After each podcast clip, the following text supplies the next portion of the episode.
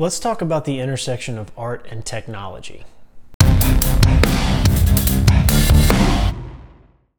So, art and technology, art and the tech world, uh, making things.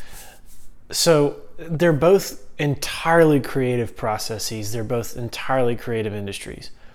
But the big glaring difference is the thing that the tech world does so well that we in the art world do not do so well is that they have a business first mindset, or at least they have a very big emphasis on the business aspect of what they do. Whereas a lot of us here in the uh, creative arts world tend to come at it art first. And I'm not saying one has more merit than the other. I don't think one is more valuable than the other.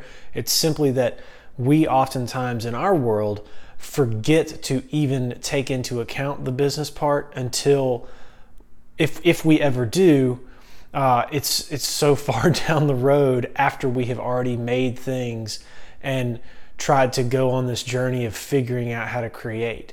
Rather than creating in some form or fashion with the business in mind from the start. I think it's important to always have that in the back of your mind if you have any intention of ever making any money off of it, which odds are you would love to build a career doing what you love. So if that's the case, when you start at the inception of every creative project, keep that in the back of your mind.